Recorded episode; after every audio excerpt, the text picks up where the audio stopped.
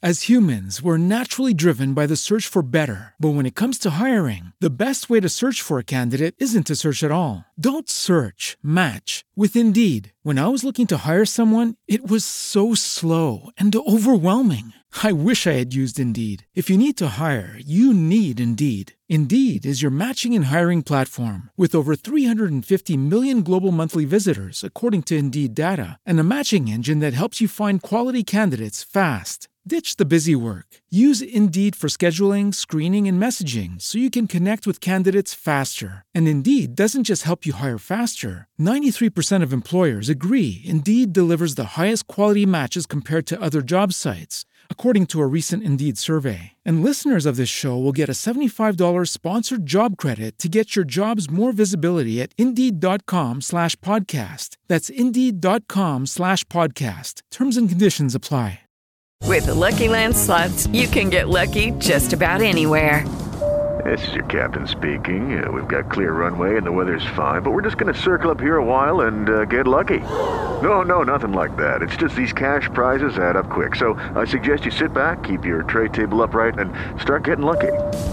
Play for free at LuckyLandSlots.com. Are you feeling lucky? No purchase necessary. Void where prohibited by law. 18 plus terms and conditions apply. See website for details.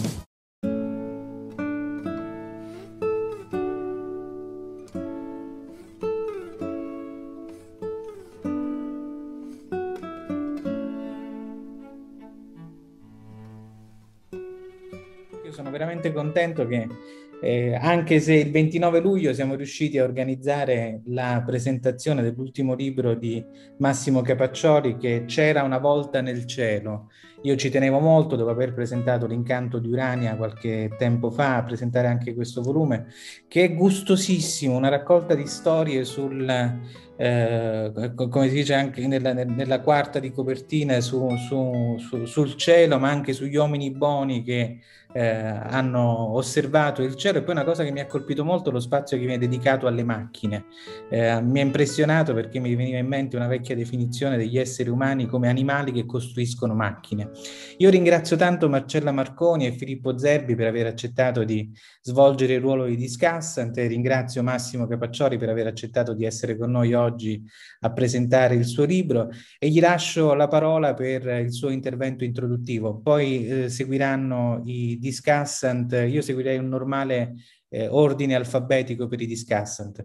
Vi do ancora il benvenuto su Stroncature e lascio la parola a Massimo Capaccioli. Prego Massimo. Grazie Nunzio. Eh, prima di tutto sono contentissimo di riessere qui a parlare di, di un altro libro che a differenza del primo è di taglio piccolino. Eh, il primo serve sicuramente a raddrizzare un tavolo dove una delle gambe è molto più corta, perché molto spesso questo è molto più leggero dal punto di vista del numero di pagine, ma è anche di concezione diversa, nasce con un altro spirito, mentre l'incanto di Urania eh, fa, a mio modo, una storia dell'astronomia a partire dai babilonesi per arrivare a, a, oggi, naturalmente dando più spazio a oggi che non ai babilonesi, eh, questo C'era una volta in cielo è una raccolta di piccoli raccontini. Eh, perché fare una raccolta di piccoli raccontini? Perché eh, oggi non è necessariamente vero che una persona possa uh, leggere per intero un grosso libro. Io ricordo quando ho letto Guerra e Pace, eh, mi sono staccato dal libro per due, tre, per due giorni e mezzo sostanzialmente, praticamente senza dormire, era un volumone terrificante. Eh, oggi io non ce l'ho due giorni e mezzo per leggere Guerra e Pace, purtroppo, per rileggerlo nel mio caso.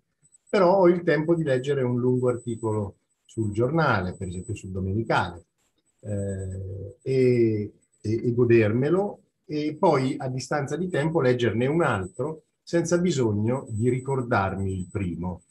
Eh, se me lo ricordo tanto meglio, ma se i due eh, articoli non sono tra loro collegati, non ho necessità di memorizzare il primo. In questo modo io fruisco di una specie di snack culturale che mi viene dato eh, secondo la tempistica di un giornale. Qui invece la tempistica la fa il lettore perché i 30 articoli, chiamiamoli così, sono uh, raccolti in un libricino, uno se lo può mettere in tasca e li legge quando è eh, nella condizione di poterlo fare. E non è necessario che uno si ricordi che cosa ha letto negli articoli precedenti, perché la pretesa è che ognuno sia autoconsistente, valga per se stesso. E sono articoli che hanno a che vedere alla fine sempre con l'astronomia, anche se trattano di uomini, di macchine, di miti, di cielo. Può sembrare strano che eh, lo sfondo sia sempre l'astronomia se ci sono tutti questi temi, ma in realtà il cielo si presta esattamente a questo tipo di trattazione, perché eh, il cielo è lo spunto per prima di tutto le riflessioni dell'uomo, poi per le superstizioni dell'uomo, poi per la religiosità dell'uomo, poi è lo spunto ovviamente per lo studio dei fenomeni e una volta che ci siamo resi conto che questi fenomeni non hanno solo a che vedere con cielo stesso, ma poiché il mondo fisico è unico, hanno a che vedere anche con noi, oggi sono diventati anche strumento per migliorare la nostra conoscenza fisica e quindi poi migliorare le condizioni di vita dell'uomo, perché tutto quello che noi impariamo dal mondo fisico poi tendiamo a tradurlo in qualche cosa che può essere o molto utile o molto dannoso all'uomo. Molto utile, pensiamo per esempio all'energia nucleare che può servire a eh, curare il cancro, pensiamo all'energia nucleare che può servire a sterminare una, una città come Hiroshima o come Nagasaki se non ce la, ce la, um, la bombarda con una bomba, con una bomba Quindi un cielo che si presta ad essere raccontato con tagli diversi, con stimoli diversi. Io ho cercato poi eh, di aggiungere, per quello che potevo e anche per quello che so, un po' di storia dell'uomo, eh, proprio perché eh, anche la storia fa parte di quegli argomenti che sono scritti nel cielo. Sono scritti nel cielo perché gli uomini nella storia hanno osservato il cielo, perché gli uomini che hanno fatto la storia si sono rivolti al cielo, perché qualcuno ha utilizzato questi personaggi o questi eventi per taggare in qualche modo il cielo. Allora, mettendo insieme eh, tutte queste motivazioni e cercando di ritagliarle, di confezionarle, di cucirle eh, in storie che durano alcune pagine. Il libro è paio di centinaia di pagine, sono uh, in totale uh, 30 storie, quindi si fa presto a vedere che il numero di pagine è relativamente, relativamente piccolo per ogni singola storiellina. E questa è l'offerta, non è la prima volta che, che ci provo, ci avevo già provato eh, con un volume eh, precedente intitolato Mille e una notte e naturalmente eh, sia quello che questo non sono nati da soli, ma sono la collezione di eh, articoli di giornale che io ho scritto per il mattino e che continuo a scrivere per il mattino con cadenza bisettimanale. Una domenica sì e una domenica no, eh, scrivo un articolo dell'ordine di un 8.000 battute adesso, ma ero arrivato fino a 12.000, poi le, il direttore del mattino mi ha mandato un, un messaggio o tagli o tagli, e allora ho, ho ridotto il numero di, di, battute e questo è un bene perché eh, lo snack non deve, essere, non deve essere un panino troppo ricolmo di, di salute, deve essere uno snack. Quindi eh, questo è il senso del primo libro, il senso del, di questo secondo libro che è apparso adesso per i tipi di Carocci, eh, su quale magari vorrei sentire eh, l'opinione dei miei amici, tra l'altro vedo la professoressa Chirico che si è collegata, eh, e poi vorrei fare alcune considerazioni a valle delle loro considerazioni, sperando che siano benevole. Eh, me l'auguro, vedo sorridere qualcuno, quindi ci spero. Grazie Massimo, saluto la professoressa Chirico e non, come eh, le diamo il tempo di ambientarsi un attimo, quindi darei la parola prima alla, a Marcella Marconi e poi alla professoressa Chirico. Eh, prego Marcella Marconi. Eh, buonasera, eh, con piacere ho accettato l'invito di partecipare a questa presentazione perché come anticipato con un messaggino a Massimo stamattina, eh, il, il, libro è veramente un gioiellino.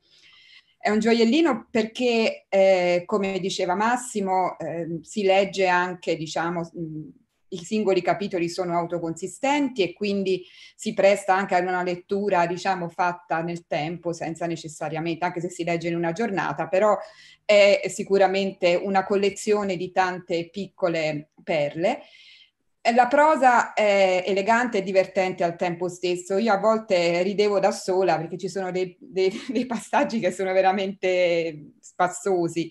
Viene in mente Orione che viene presentato come un palestrato che poi finisce morso dallo scorpione, ovviamente. E la, la prosa è veramente molto divertente, ricca anche di eh, accenni di eh, collegamenti con quella che è la nostra vita no? attuale, con la modernità e la quotidianità.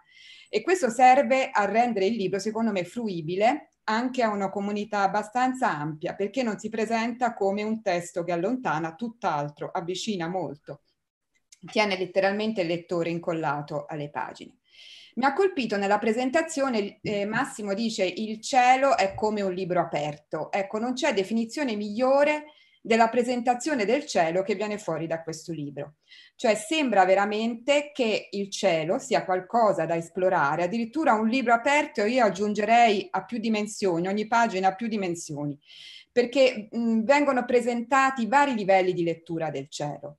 Si parte dall'aspetto mitologico, l'astrologia, eh, mh, collegando alla storia dell'umanità, eh, il parallelismo con l'attualità. E poi c'è la spiegazione scientifica, la spiegazione, c'è la sequenza deliziosa dello sgranando lo zodiaco in cui vengono presentati i vari segni zodiacali, parlando della costellazione in cielo, del perché regione di cielo, logico molto ehm, accattivante, diciamo molto divertente in alcuni passi anche, e poi c'è la spiegazione scientifica. La spiegazione scientifica che non è una parte, in, diciamo, meno eh, eh, interessante, ma oltre ad essere interessante è anche scritta in modo eh, veramente molto, molto, molto, diciamo, apprezzabile da un pubblico anche ampio. Si impara molto, si impara di astronomia, ma come accennava anche Massimo, si impara anche di storia dell'umanità. Ci sono dei personaggi, alcuni sono personaggi noti, Galileo, Keplero, eccetera. Poi ci sono dei personaggi meno noti, ci sono dei personaggi, per esempio, che io o perlomeno non, non conoscevo come eh, conoscitori del cielo eh, così, eh, diciamo, esperti. Per esempio, si parla a un certo punto di un discendente di Tamerlano, io mi, mi dimentico sempre il nome, Ulugh Beg, che eh, era amante del cielo pessimo condottiero però e quindi pessimo governante, scusate, quindi mh, c'è una, mh, in qualche modo un collegamento anche no, con la modernità, non è detto che una persona colta istruita sia necessariamente un bravo governante. C'è un'attenzione alle figure femminili, ci sono tre figure femminili che mi hanno eh, particolarmente colpito, di cui si parla nel libro, dalla mamma di, la madre di Keplero, che viene a un certo punto accusata di stregoneria, viene arrestata stata e poi si salva grazie alla fama del figlio, però Massimo dice che Plero è intervenuto per affetto materno o è intervenuto per salvare la propria reputazione. E quindi anche qui la figura di questi uomini grandi ma al tempo stesso umani. Galileo viene presentato come un conoscitore, eh, colui che fa grandi scoperte, che apre la conoscenza del cielo, però è anche un competitore quindi c'è il dualismo con riferimento anche non tanto velato all'attualità, il dualismo della scienza come strumento per accrescere la conoscenza, per spostare i confini dell'ignoto, ma al tempo stesso può diventare anche uno strumento di autoaffermazione. Quindi queste due anime no, della, della, della scienza del passato e della scienza anche attuale. Dicevo delle figure femminili, poi si parla della sorella di Herschel, per esempio Carolina Herschel, che viene presentata come la prima donna che riceve un salario per la ricerca scientifica che svolge, persona molto legata al fratello, che comunque svolge un'attività scientifica, fa anche delle scoperte. Poi a me è carissima Henrietta Livit perché io lavoro sulle cefeidi, che sono appunto gli oggetti su cui lei ha, ha lavorato e per i quali ha scoperto delle relazioni che consentono di stimare le distanze cosmiche, l'umiltà e la grandezza di questa donna. Quindi si impara moltissimo anche della storia appunto dell'umanità, eh, della storia della società, di come eh, anche i rapporti no, eh, uomo-donna nella scienza ovviamente erano quelli dei, te- dei tempi a cui queste figure appartenevano. Prima di concludere voglio lasciare anche la parola ovviamente ehm, a Filippo e eh, alla professoressa che si è appena collegata. Io mh, volevo anche sottolineare che c'è un riferimento anche alle fake news. Si parla a un certo punto della declamata scoperta di una seconda luna che nonostante venga dimostrato presto essere un errore, comunque fatica questa notizia ad essere accettata come errore, cioè viene propagata, no? E quindi c'è un riferimento anche a un certo dilagante antiscientismo a cui stiamo assistendo anche oggi. Quindi, ripeto, è un libro veramente a più dimensioni, in cui si impara e ogni singola informazione non è fine a se stessa, ma serve per capire gli altri contesti, gli altri ambiti.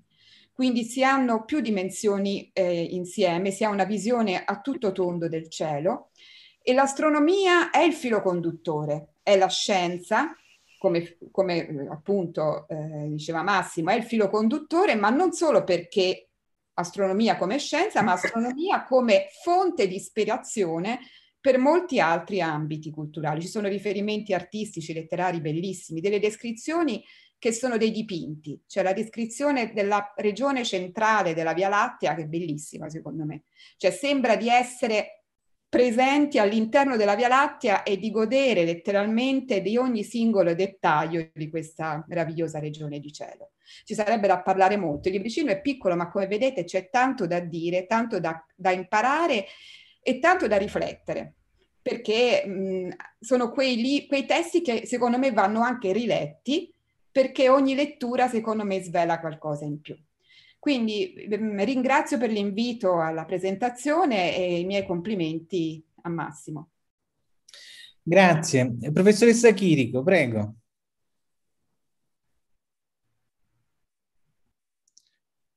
Forse è bloccata però. Allora lascerei la parola a Filippo Zerbi, prego. Metto il microfono, spero che mi sentiate. Buonasera a tutti, ciao Massimo cosa vi devo dire? Massimo Capaccioli, l'apprezzamento scientifico e manageriale per Massimo Capaccioli mio è di lunghissima data. Quello come scrittore è un po' più recente e direi che è una recente sorpresa. Mille una notte, Luna rossa, L'incanto di Urania e adesso c'era una volta nel cielo, sono tutti bellissimi libri e l'ultimo non fa eccezione. E io ho l'impressione che nello scrivere questi libri, un po' forse colpa della pensione, un po' colpa di altre cose, Massimo non abbia smesso di fare lo scienziato, per niente, ma adesso si diverta molto di più. E questo si vede chiaramente nel suo contenuto, nella sua prosa in cui scrive. Il racconto è incalzante, il suo modo di raccontare è carico, ha un filo conduttore preciso, eh, che ogni tanto però di colpo viene rotto da una sterzata brusca, da un inciso, da una battuta, una scrollata di spalle, e poi ritornare sul cammino di prima. Questo è uno dei punti che apprezzo di più nella sua prosa, nella sua maniera di scrivere i libri, perché veramente tiene l'attenzione attaccata, non annoia e assolutamente comunica il contenuto in una maniera che nessuno può considerare né noiosa nel modo più assoluto e del genere. Infatti, leggere un libro di Massimo, e leggere in particolare anche questo con una traduzione, stanca. Lo dico, stanca. Attenzione, non stufa, non annoia, stanca. Come una corsa, come un'arrampicata in montagna, eh, impegna tutti i sensi, impegna l'attenzione, però alla fine appaga come un'arrampicata e però si deve stare sul pezzo, non, non, si può assolutamente mettere giù l'attenzione, ogni volta che si legge si deve stare sul pezzo e se ne ha una grandissima vantaggio. Quindi da questo punto di vista il racconto breve, contenuti questi racconti brevi, sono un massimo capazzolio un pochino più fruibile perché a un certo punto l'attenzione inevitabilmente è interrotta dal fatto che le, le 3-4 pagine sono finite, uno può prendere un caffè, prendere una pausa e poi leggere il racconto successivo. Per una volta nel cielo eh, non è da meno, è vero che sono brevi storie, ma il filo conduttore è sempre il suo ed è una, la miscela del sacro e del profano, eh, la miscela dello scientifico e dell'alchimistico, della grande verità e della colossale panzana, messi insieme, messi a confronto e cercando di capire anche storicamente perché una cosa è una verità o una panzana, a seconda di chi la dice. È una, una sapiente mischiatura, un cocktail, eh, in cui il lettore, in questo cocktail, non ha, non ha nessuna necessità di distinguere cosa è verità e cosa è una panzana, se lo vediamo bene, perché non, è il racconto di entrambe, è il racconto gradevole di entrambe le cose. Del resto, quando parliamo di storie oppure di teatri, anche quelle istruttive, non c'è necessità che siano vere per essere belle. Uno le apprezza perché sono belle, dopodiché si dovrà chiedere se sono fake news o sono verità. Le storie di Massimo che contengono, lui chiaramente fa la distinzione chiara fra che cos'è Fanzana e cos'è verità scientifica, sono belle sia per la parte della Fanzana che per la parte della verità scientifica, perché raccontano delle cose molto divertenti e che io credo che il lettore che vorrà leggere questo libro che stiamo presentando questa sera converrà con noi che sono veramente, eh, tengono sul morale da questo punto di vista anche primeramente. Eh, come Massimo spesso scrive, ed è stato anche citato da Marcella, eh, noi sostanzialmente il genere umano guarda lo stesso cielo da migliaia di anni, decine di migliaia di anni.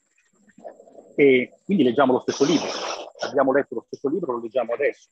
L'abbiamo fatto per millenni, abbiamo dato al libro svarie e svariate, travolta anche strampalate interpretazioni di questo libro del cielo, magari valide in un dato contesto storico o magari neppure in quello, perché qualcuno anche, come abbiamo visto, ci marciava un po' con qualche oracolo, qualche oroscopo di qualche genere, eh, però magari poi dopodiché dimenticate o considerate colossali panzani nelle fasi successive della storia. Questo Massimo lo rende benissimo all'interno del libro, facendo vedere come una certa prospettiva, una certa situazione era da un punto di vista mitologico, in mitologia greca e romana, una cosa considerata per scontata, e invece poi dopodiché non ha alcuna verità scientifica. Lo stesso vale per certi oracoli anche molto più avanti, fino ad arrivare anche ai grandi astrologi del 600 che erano anche grandi astronomi, però guadagnavano più soldi facendo gli astrologi gli astronomi, che ancora così, ve lo dico, da astronomi professionisti. Quindi io ho molto gradito il, il, il blend si direbbe così, di un whisky, eh, che Massimo propone in C'era una volta al cielo, che è un blend, io direi che questo whisky lo beviamo on the rocks, in cui c'è la verità scientifica del whisky, buono, eh, mescolata con la meno nobile natura del ghiaccio, che chiaramente potrebbe essere ghiaccio di una certa brutta astrologia o di una certa brutta oracoleria, però alla fine della fiera la compagine di questo ghiaccio con questo whisky crea un cocktail che è estremamente gradevole al palato. Quindi Massimo, ti rinnovo i miei complimenti per aver fatto un'altra bellissimo lavoro. Eh, consiglio a tutti coloro che stiano ascoltando di leggerlo, è un lavoro che, che, che scivola via e si gradisce moltissimo e poi aspettiamo il prossimo. Grazie. Eh, passo la parola alla professoressa Chirico, se, se mi sente. Prego, professoressa.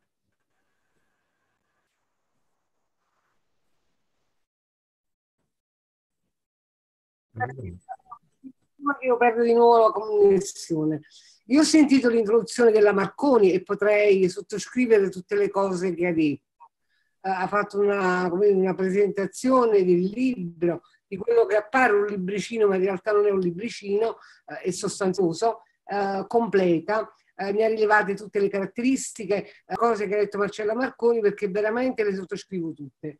Una delle componenti eh, che saltano agli occhi in questo libro di, um, di Massimo Cavaccioli è sicuramente lo spazio che Massimo dà, lo spazio che dà compiaciuto, con piacere voglio dire, alla componente mitologica. Ed è su questo che mi vorrei fermare un momento, anche perché credo che per questo Massimo mi abbia, mi abbia voluto qua stasera con voi. Um, in, in pochi giorni come dire, mi sono confrontata con questo tema del mito, greco, della posizione del mito greco in diverse occasioni. La scorsa settimana a Siracusa, nel teatro greco, ho assistito ad una rielaborazione, una messa in scena moderna delle baccanti di Euripide ad opera di un regista spagnolo molto bravo, Padrissa. Oggi siamo tutti alle prese a leggere uh, delle nostre di armonia, alla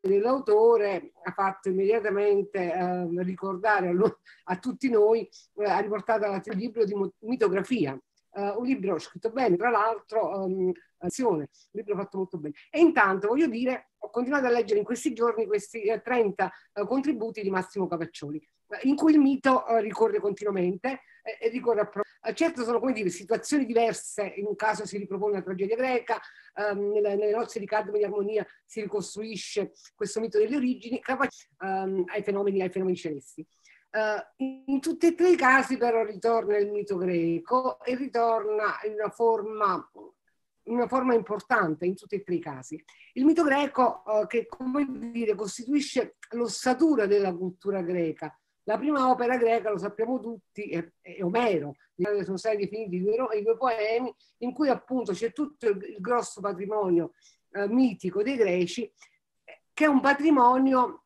che in qualche modo, come dire, ricompone e mette insieme l'antica storia dei greci. Um, c'è il mito degli dei, il mito degli eroi, nel, nel libro di Massimo ci sono entrambe, entrambe le componenti, il mito dei greci, il mito degli dei, il mito degli eroi. Io a Massimo vorrei chiedere, uh, questo interesse mito, per il mito, um, che emerge in questo libro, ma anche in altri lavori di Massimo. Insomma, Massimo mi dà l'impressione di una persona, di uno studioso che sempre più andando avanti negli anni, e in questo poi potrò dire se non sbaglio no, ha, ha riscoperto um, il valore della cultura classica. Ha riscoperto nel senso che ha um, maggiormente approfondito il valore il contributo della cultura classica um, nell'ambito, della, nell'ambito, dell'astronomia, ma in genere uh, nella storia delle scienze. Uh, quindi la prima domanda che farei a Massimo è proprio questo. Massimo, è una mia impressione o c'è un crescendo di interesse e di spazio uh, per l'antico mito greco nei tuoi lavori e perché questo e che valore dai al mito uh, nella cultura contemporanea. L'altra considerazione che volevo fare era di carattere un po' più um, letterario compositiva. Massimo presenta questi 12 articoli di giornale, come ha detto lui, articoli divulgativi ma di alta divulgazione, qualcuno di questi li avevo già letti eh, nel mattino e, effettivamente ha la capacità di presentarli c'era una volta come se fossero delle fiabe. Eh, tutta la struttura compositiva eh, è modellata sullo schema della fiaba, in particolare la conclusione. Eh, quasi tutti gli articoli di Massimo si chiudono con quella che nelle favole greche e qua, qua, non parliamo del mito, parliamo della fabula come genere letterario, eh, si, chiude, si, concludeva con la morale. Quindi c'era la morale finale, l'insegnamento agli uomini, un insegnamento che eh, partendo appunto da un singolo evento doveva valere per l'umanità e per l'eternità. In alcuni di questi contributi eh, i lavori di, i lavori di Massimo hanno proprio questo tipo di chiusura, eh, della favola classica, della, della favola così come strutturata come genere letterario. Anche qua voglio sapere Massimo se questa, come dire, la mia interpretazione eh, tutta personale o se corrisponde effettivamente ad uno schema compositivo che lui si è dato sul modello dell'antica fabula.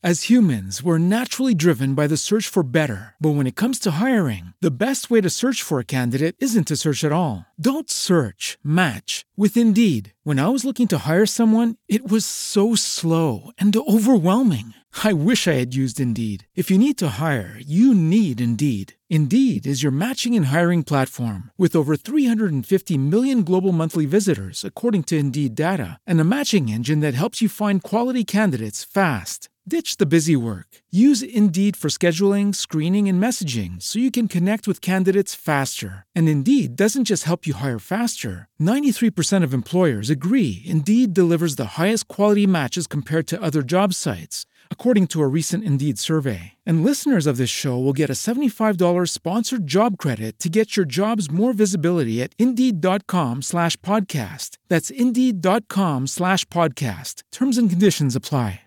Lucky Land Casino asking people what's the weirdest place you've gotten lucky? Lucky? In line at the deli, I guess? Aha, in my dentist's office.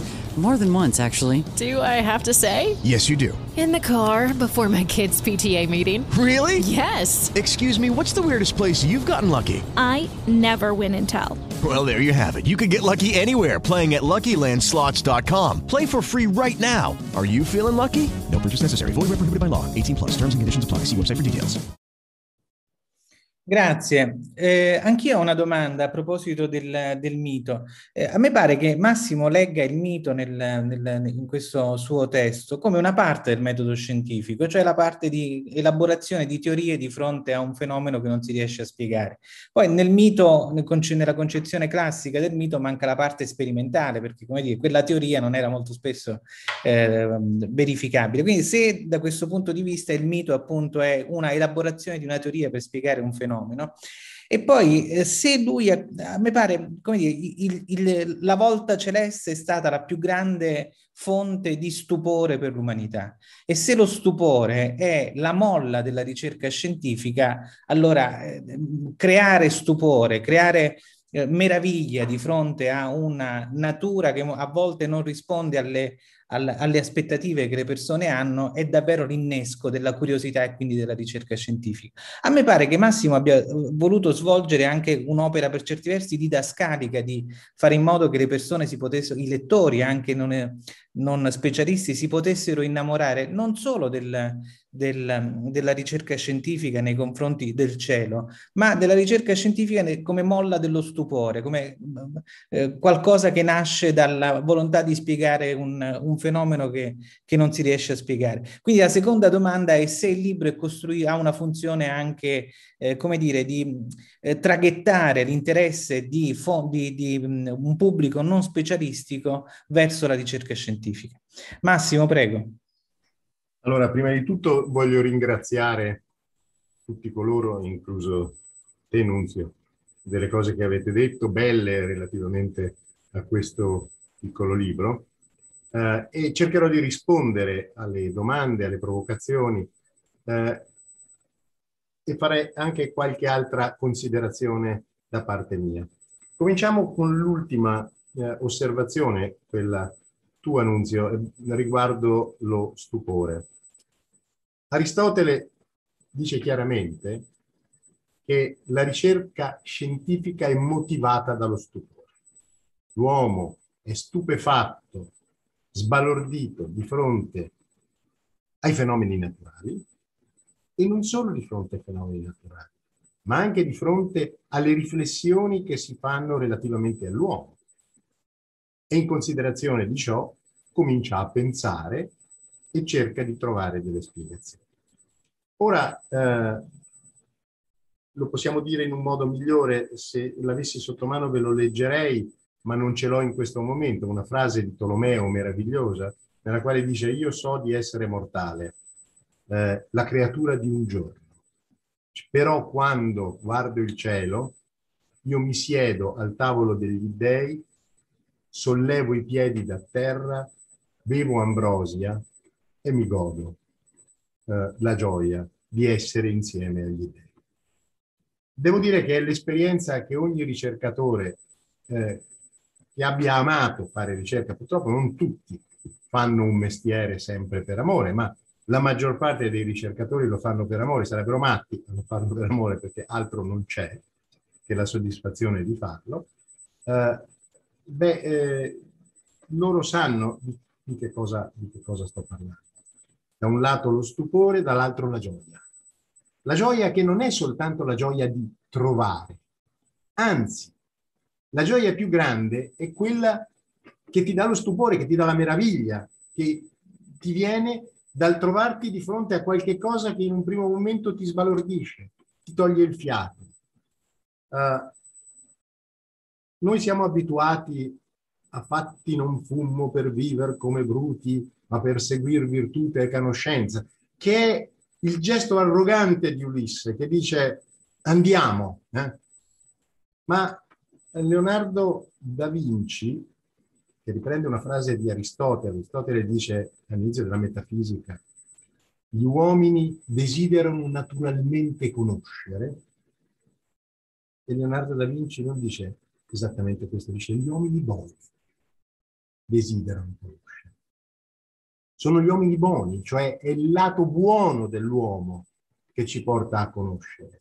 È quel lato buono dell'uomo che noi ritroviamo, per esempio, in Machiavelli, che passa il pomeriggio a giocare a carte all'osteria, ma poi torna a casa, si veste di panni, regali e turiali e va a pascersi di quel cibo che solo uno è mio e che io nacqui per lui.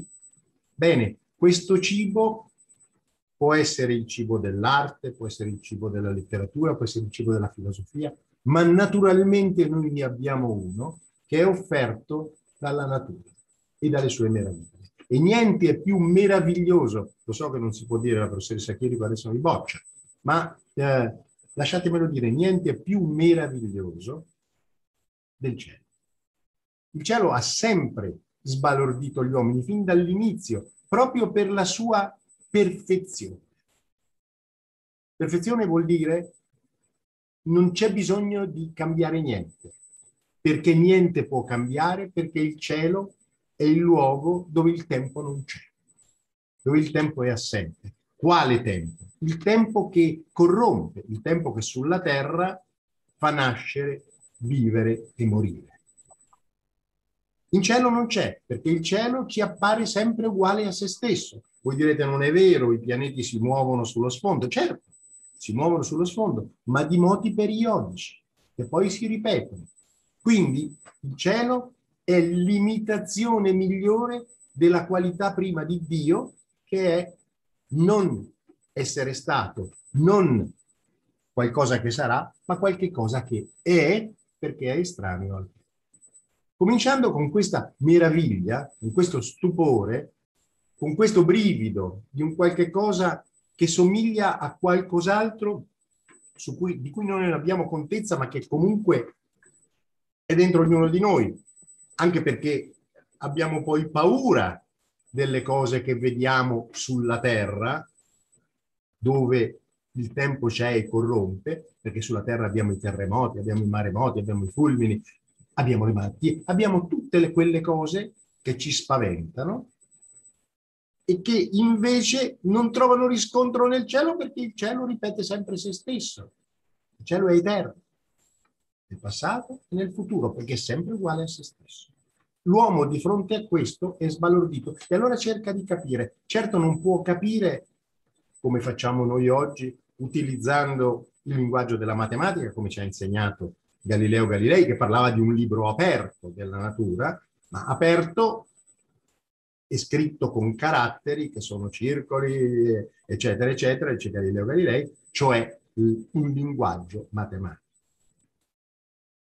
non avendo questo linguaggio, i primi uomini si sono inventati delle storie. E le storie che si sono inventati non sono soltanto l'esempio di, dei nostri padri, qualcosa che studiamo o cerchiamo di conoscere perché è bene ricordare le radici, ma sono anche degli autentici capolavori di fantasia, delle costruzioni meravigliose. Noi eh, leggiamo l'Iliade, leggiamo l'Odissea, Bene, l'Iliade e l'Odissea sono scritti anche nel cielo, sono scritti attraverso queste storie, che poi tra l'altro sono storie nelle quali entrano i fenomeni naturali, ma entrano anche tutti i vizi e tutte le virtù dell'uomo. È la storia dell'uomo. Se noi leggiamo il mito eh, sfrondandolo dalla, dal, dall'idea che si tratti di una storia del passato, beh, sembra una soap brasiliana. C'è tutto all'interno assolutamente tutto e anche di più. Gli dei sono creature incredibili, hanno soltanto dei poteri che gli uomini non hanno e questo fa molto comodo nel racconto perché il racconto si può arricchire di fenomeni che altrimenti sulla Terra non ci sarebbero. Quindi il mito è, eh, Maria Luisa, sicuramente qualche cosa che alla mia età di, diventa interessante ristudiare, ma è anche qualcosa che è fondamentale raccontare se vogliamo capire come abbiamo incominciato a costruire la nostra conoscenza del cielo. E contemporaneamente eh, dobbiamo rileggerlo perché è estremamente gradevole, è estremamente divertente, è estremamente arricchente proprio per tutti gli stimoli molto umani che ci sono all'interno all'interno del mito. Su questa vena, lasciatemi dire che la morale di cui Maria Luisa parlava, che eh, si trova alla fine di ogni eh, capitolino, eh, non è proprio una morale, io non ho, non ho titolo per fare morale. Eh, Tra l'altro è bene sfidare di quelli che fanno troppo spesso la morale. Non è morale, è un messaggio. È un messaggio, è un messaggio e anche un'osservazione. Eh, è un monito, è un monito. È anche un'occasione, è anche un'occasione perché l'occasione di dire quello che uno pensa oggi è sempre più rara. Eh, lo si fa con gli amici, lo si fa su Facebook, qualcuno ci si diverte e scrive quel che pensa su Facebook. Naturalmente eh, viene letto da quelli che condividono e quindi serve a poco.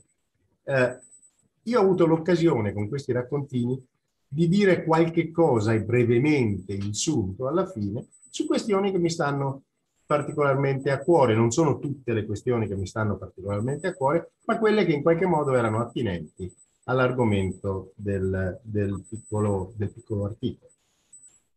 Io vorrei fare qualche esempio di, eh, di, questi, di questi, raccontini, giusto per spiegare eh, la, la, la, logica, la costruzione.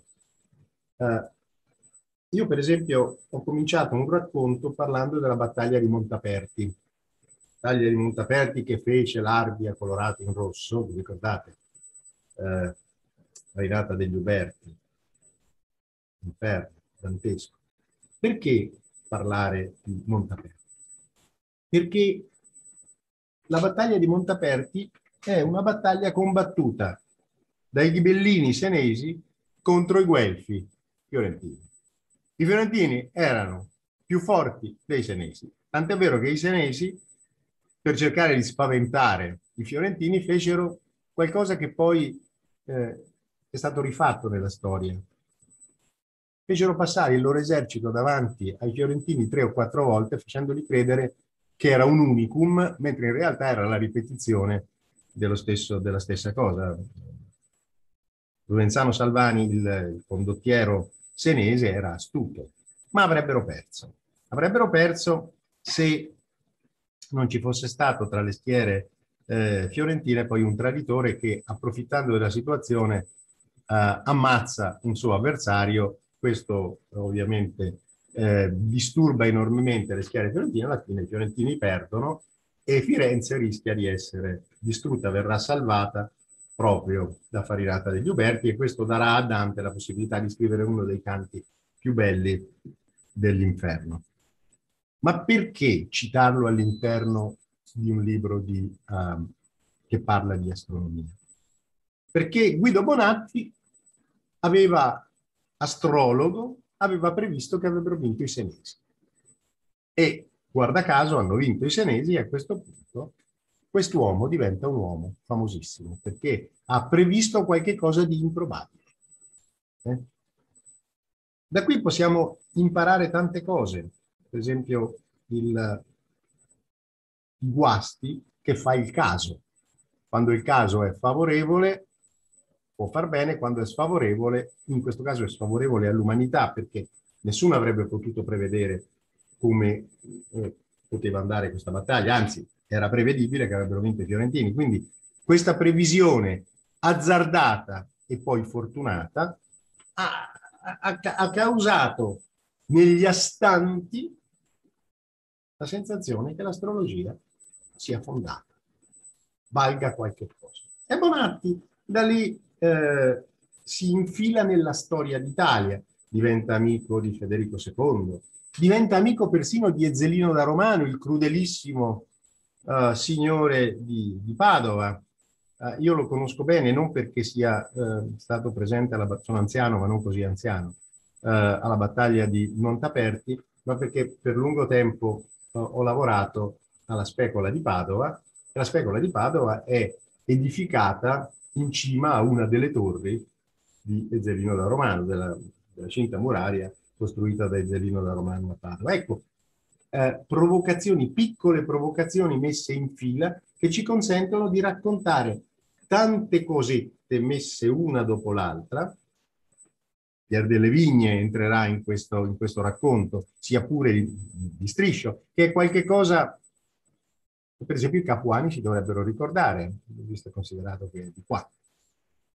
Insomma, l'idea di mettere insieme diverse provocazioni per confezionare una storia che uno legge, poi se alla fine di questa storia non si ricorda più che cos'è Montaperto, sarebbe un peccato, eh, visto che tra l'altro sono i 700 anni eh, dalla morte di Dante quest'anno. Eh, se uno non si ricorda chi era Bonatti e soprattutto non si ricorda chi era Ezzerino da Romano, pazienza. E se avesse voglia di ricordarselo, esiste l'istituto di Wikipedia dove uno può andare e rinfrescarsi la memoria. Uh, questo è soltanto un esempio. Un altro esempio, eh, Marcella ha citato eh, le tre donne, cioè la mamma di Keplero, che finisce per essere processata per stregoneria. Tra l'altro è la nipote eh, di una donna morta sul rogo per stregoneria. La zia eh, della mamma di, di Keplero era morta ammazzata sul rogo, alza sul rogo per stregoneria. Eh, quindi è un personaggio in qualche modo negativo comunque singolare. Tra l'altro è una donna, eh, una mamma un po' strana perché abbandonava il figlio e seguiva il marito che era un mercenario, accompagnandolo nei diversi spostamenti mano a mano che quest'uomo serviva i diversi, diversi padroni. Poi a un certo momento quest'uomo sparisce, probabilmente viene ucciso in battaglia, e questa donna ritorna e eh, cresce questo figliolo, il quale ha tutti i malanni del mondo. Keplero, uomo divino dal punto di vista scientifico, forse il primo fisico teorico, sicuramente un uomo dotato di una fantasia sfrenata e anche di una fortuna incredibile perché diceva, diciamolo francamente, azzardava delle cose che poi risultavano vere, ma erano dei veri azzardi, non erano degli azzardi ragionati. Però ne azzardava altre che erano difficili da azzardare, che richiedevano un grande coraggio, una grande competenza e che hanno cambiato la storia del mondo, le famose tre leggi di Keplero, per non parlare naturalmente del eh, ruolo che ha avuto nell'ottica, nello sviluppo dell'ottica, che è una delle branche eh, della scienza moderna.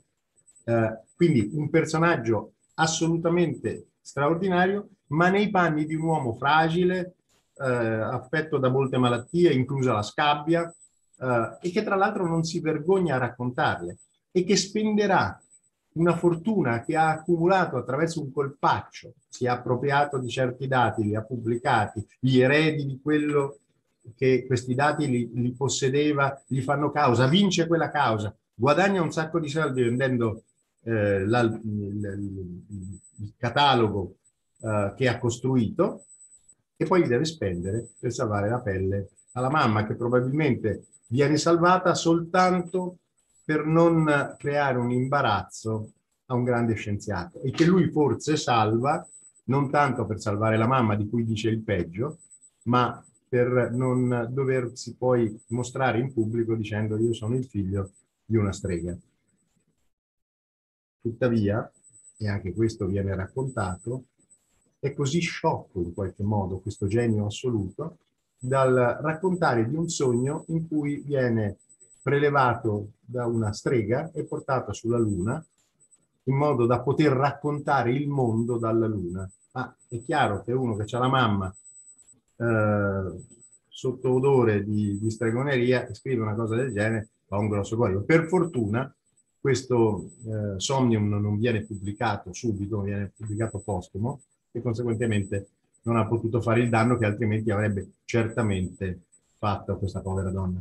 Poi si è accennato a Miss Leavitt. Miss Leavitt è un altro personaggio che vale la pena di raccontare, perché mentre Keplero lo conoscono tutti, uh, Miss Leavitt probabilmente la conoscono in pochissimi. Uh, eppure questa donna, che non è un grande scienziato, non è uno di quei mega professori uh, dell'Ottocento che hanno costruito l'astrofisica dell'Ottocento, è una calcolatrice, cioè un'impiegata, ha però un, delle capacità così grandi di eh, lavoro che riesce a scoprire il modo per misurare la distanza di alcune stelle molto brillanti. Alcune stelle molto brillanti che serviranno poi a misurare la distanza di alcune nebulose vicine a noi e queste nebulose risulteranno essere non delle pallotte di gas come qualcuno pensava, non delle isole di stelle all'interno della Via Lattea, ma degli oggetti confrontabili alla Via Lattea, cioè galassie. Nasce così l'idea dell'universo fatto di galassie, di, quella, di quegli universi isola di cui aveva parlato idealmente, senza averne eh, nessuna prova. Kant, anzi non tanto Kant quanto un, suo epigono che è Alexander von Humboldt, eh, che racconta di Kant nell'Ottocento e descrivendo questa idea parla degli universi isola. Bene, questi universi isola restano un'ipotesi fino a che Edwin Hubble, quello del telescopio spaziale Hubble, non eh, dimostra che, per esempio, la nebulosa di Andromeda è grande come la Via Lattea ed è lontanissima, grazie al lavoro fatto da questa signorina, la quale rimane tale, la quale eh, era oltretutto sorda, eh, era male in arnese, finisce male con una bruttissima malattia e gli viene persino soffiato il premio Nobel da eh, uno dei grandi astronomi eh, del, dell'inizio del Novecento che si chiama Shapley, perché quando eh, un professore di eh, Stoccolma viene a sapere del lavoro di Miss Leavitt, scrive a Miss Leavitt dicendo io sarei interessato a proporti per il premio Nobel, se, se non che questo avviene l'anno dopo che Miss Leavitt è morta. Legge la lettera il direttore, che è questo Shapley, il quale dice sì, sì, sì, ma purtroppo la signorina Leavitt è morta, ma guarda che il lavoro l'ho fatto io. E cerca di eh, guadagnarsi il premio Nobel, che invece però non gli viene dato, forse anche ingiustamente, per tutto il resto del lavoro. Come si vede, ci sono tantissime sfaccettature, tutte che fanno riferimento al cielo. E eh, mi affretto a chiudere eh, queste considerazioni cercando di spiegare perché fanno tutte riferimento al cielo. Perché l'uomo ha guardato al cielo come alla radice del mondo. Rendiamoci conto del, di quello che doveva essere l'atteggiamento degli antichi di fronte a questo guscio che ruotava attorno alla Terra. La Terra pensata immobile al centro del mondo perché non c'era ragione fisica in quel momento sufficiente a immaginare che la Terra fosse in movimento. Quindi la Terra immobile al centro del mondo, circondata da questo meraviglioso orologio senza tempo, che tra l'altro rifletteva attraverso la variazione delle costellazioni eh, notte dopo notte, rifletteva l'andamento delle stagioni, cioè l'andamento di ciò che avviene sulla Terra. Beh, se uno ci pensa, si rende conto che questo significa che qualcuno ha congegnato una specie di nido per l'essere che governa la Terra, guarda caso l'uomo, e questa specie di nido è un grande orologio perfetto, esente eh, dai danni del tempo, che circonda la Terra.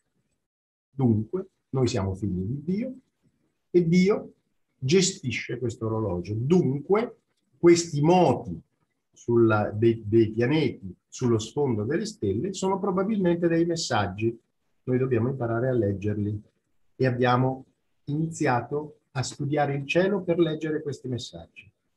Per poterli leggere bene bisogna studiare bene il cielo, nasce a valle dell'astrologia l'astronomia. Quindi l'astrologia come fatto storico è una cosa meravigliosa, quello che è indegno per farne un mercimonio oggi quando sappiamo perfettamente che eh, ovviamente non c'è nessuna relazione tra quello che ci accade e le configurazioni celesti, soprattutto all'atto, all'atto della nascita. Io uh, ho cercato di raccontare queste cose spezzettandole e eh, ringrazio Filippo per quello che ha detto, al solito, brillantemente. Eh, però Filippo, io non volevo eh, un libro e non voglio un libro che si legga in un giorno.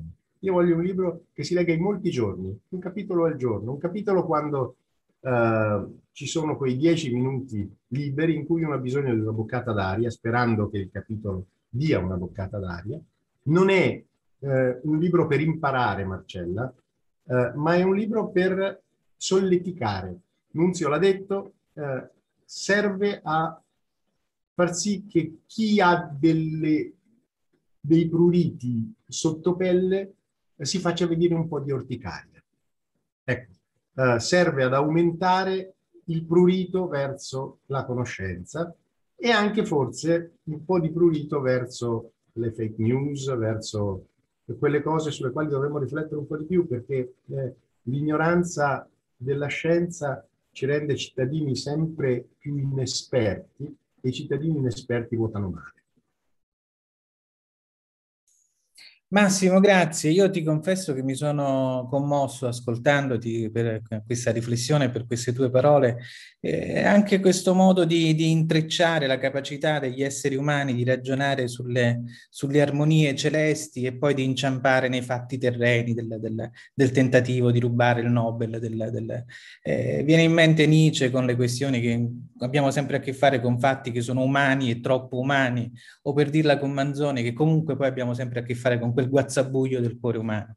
Io ti ringrazio davvero tanto, mi farebbe davvero piacere se anche in futuro, insieme a Marcella Marconi, a Filippo Zerbi e alla professoressa Chirico, che penso sia, abbia avuto dei problemi di connessione, potessimo continuare a ragionare insieme su stroncature di, di, di immaginazione, di, di, stupore e della volontà degli esseri umani di arrangiarsi anche sulla Terra, cercando di cogliere delle, delle, leggi universali per poter migliorare la propria esistenza. Io ringrazio Filippo Zerbi, ringrazio Marcella Marcone, ringrazio la professoressa Chirico e soprattutto ringrazio te Massimo per um, aver accettato di essere con noi oggi per la presentazione del tuo ultimo libro. Faccio vedere la copertina sperando che, che si veda che c'era una volta nel cielo 30 brevi eh, storie astronomiche, Carocci Editore 2021.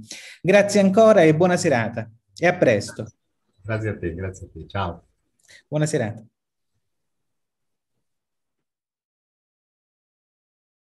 As humans, we're naturally driven by the search for better. But when it comes to hiring, the best way to search for a candidate isn't to search at all. Don't search, match with Indeed. When I was looking to hire someone, it was so slow and overwhelming.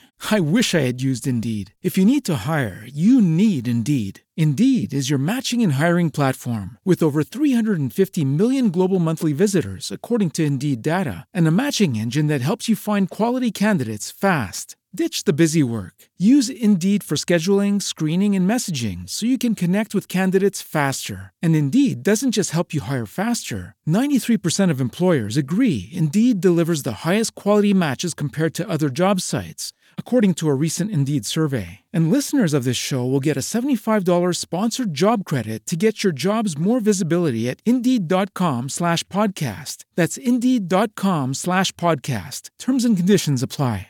Hey guys, it is Ryan. I'm not sure if you know this about me, but I'm a bit of a fun fanatic when I can. I like to work, but I like fun too. It's a thing. And now the truth is out there. I can tell you about my favorite place to have fun Chumba Casino. They have hundreds of social casino style games to choose from, with new games released each week. You can play for free anytime, anywhere. And each day brings a new chance to collect daily bonuses. So join me in the fun. Sign up now at chumbacasino.com. No purchase necessary. VGW. Void were prohibited by law. See terms and conditions. 18 plus.